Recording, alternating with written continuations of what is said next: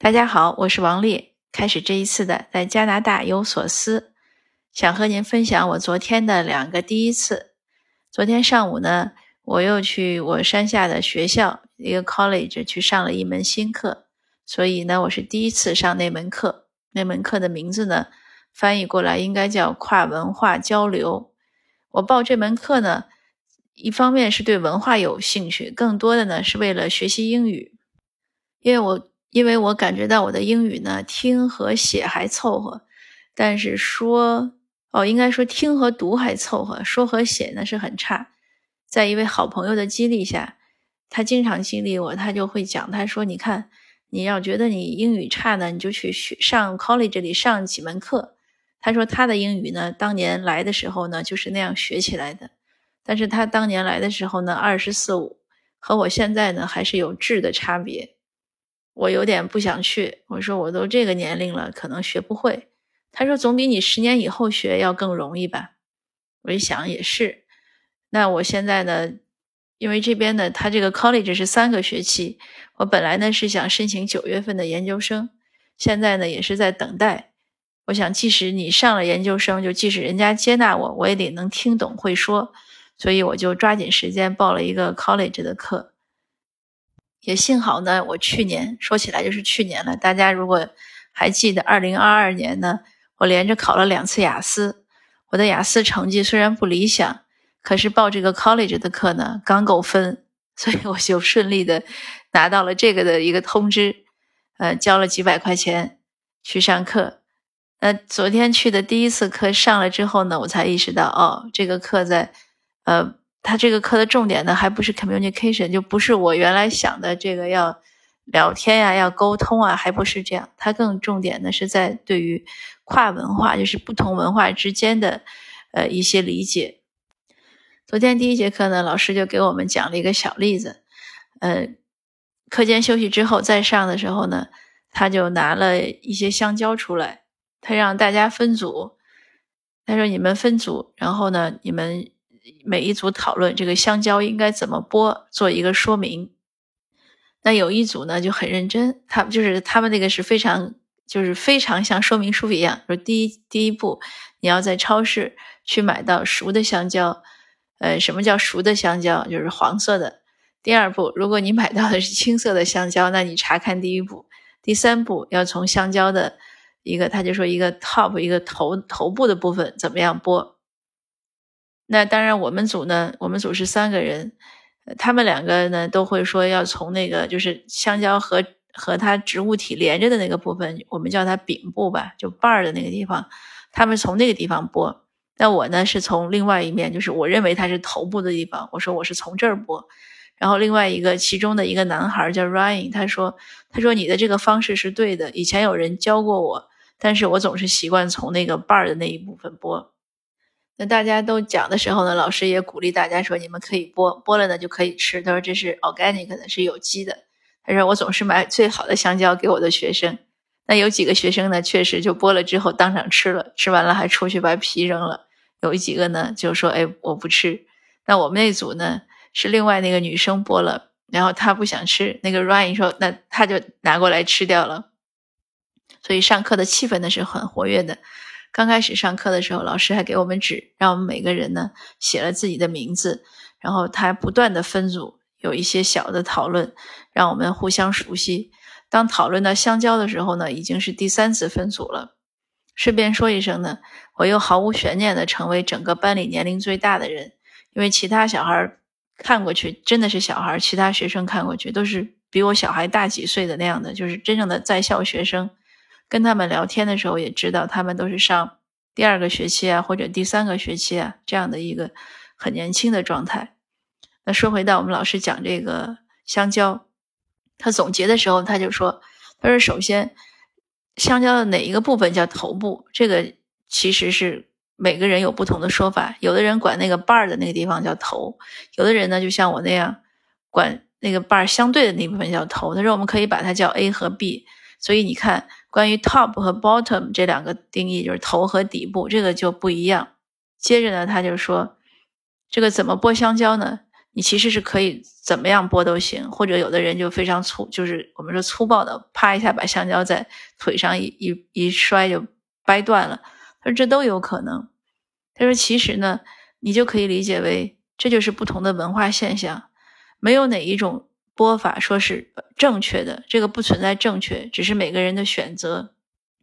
那我就提问，我说香蕉可能是这样，但是你知道开椰子的时候会只有有一。有从一面来开要很容易，另外一面呢你就很费力气。老师讲，他说，那你也只能讲说你你那一面呢是省力气的，另外一面呢可能费力气，但是你不能讲对错。他讲了也是，今天我观察我小孩开业的就是从那个费力气那一面开，并且他就是不肯去从省力的那一面开。所以说回到昨天老师讲，他说你也不能说对和错。我说，可是如果我要开一个，呃，假设一一个加工椰子的工厂需要人工砍开椰子，那我当然希望员工的效率高。他说这是可以的。他说很多文化现象或者很多现象，你或者方法，我们可以通过教育啊或者一些呃政治的一些手段去推广。比如说教育就是很有用。他说你可以在学校里或者在你的工厂说，世界上有很多种开椰子的方法。但是呢，我们想教大家这一种。他说到这儿的时候呢，我突然就有一个意识，就是为什么有的教育呢能鼓励学生的创造性思维，有的教育呢反而会扼杀。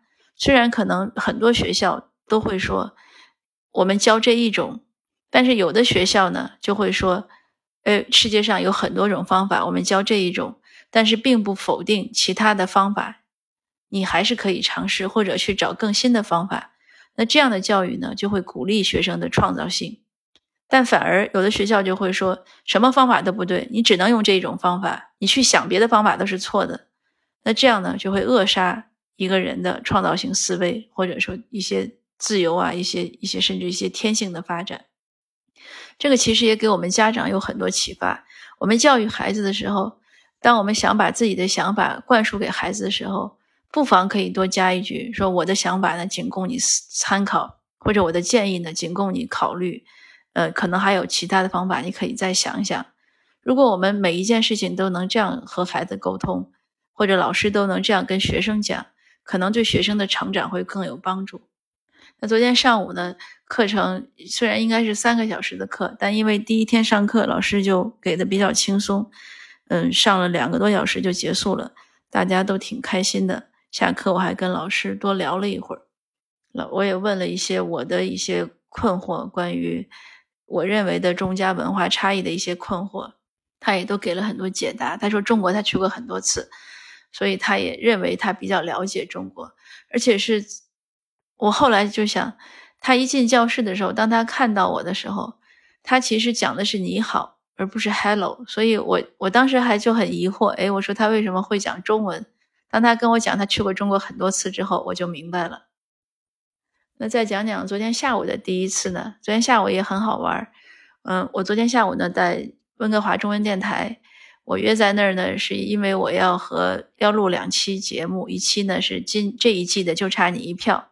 我约了艾文、白薇，就是我们一起做社会志愿者这三个协会的另外一位联合发起人 co-founder，我约了他来聊。